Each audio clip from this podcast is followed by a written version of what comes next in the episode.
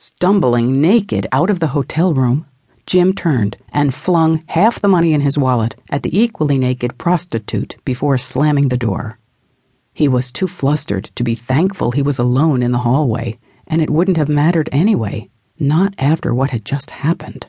Still shaking, he fumbled on the undershirt and khakis he'd barely had enough presence of mind to grab, his black body hair poking out of the garment's edges. He'd left his socks and shoes behind, but he wasn't going back. He had more clothes in his gym bag, which was in the car. He had to get out and get to his car.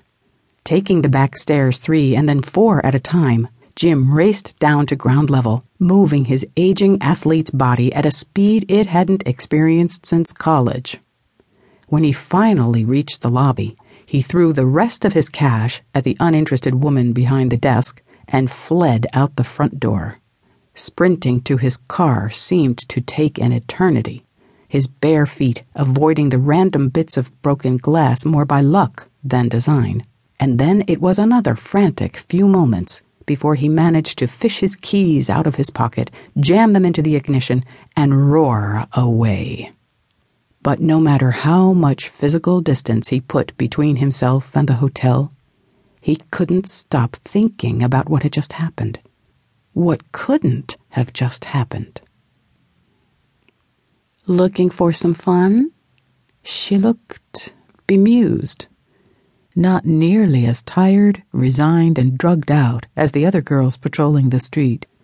Her clothes were just as tight, and her hair was dyed in the same half hearted way, in her case, a faded red.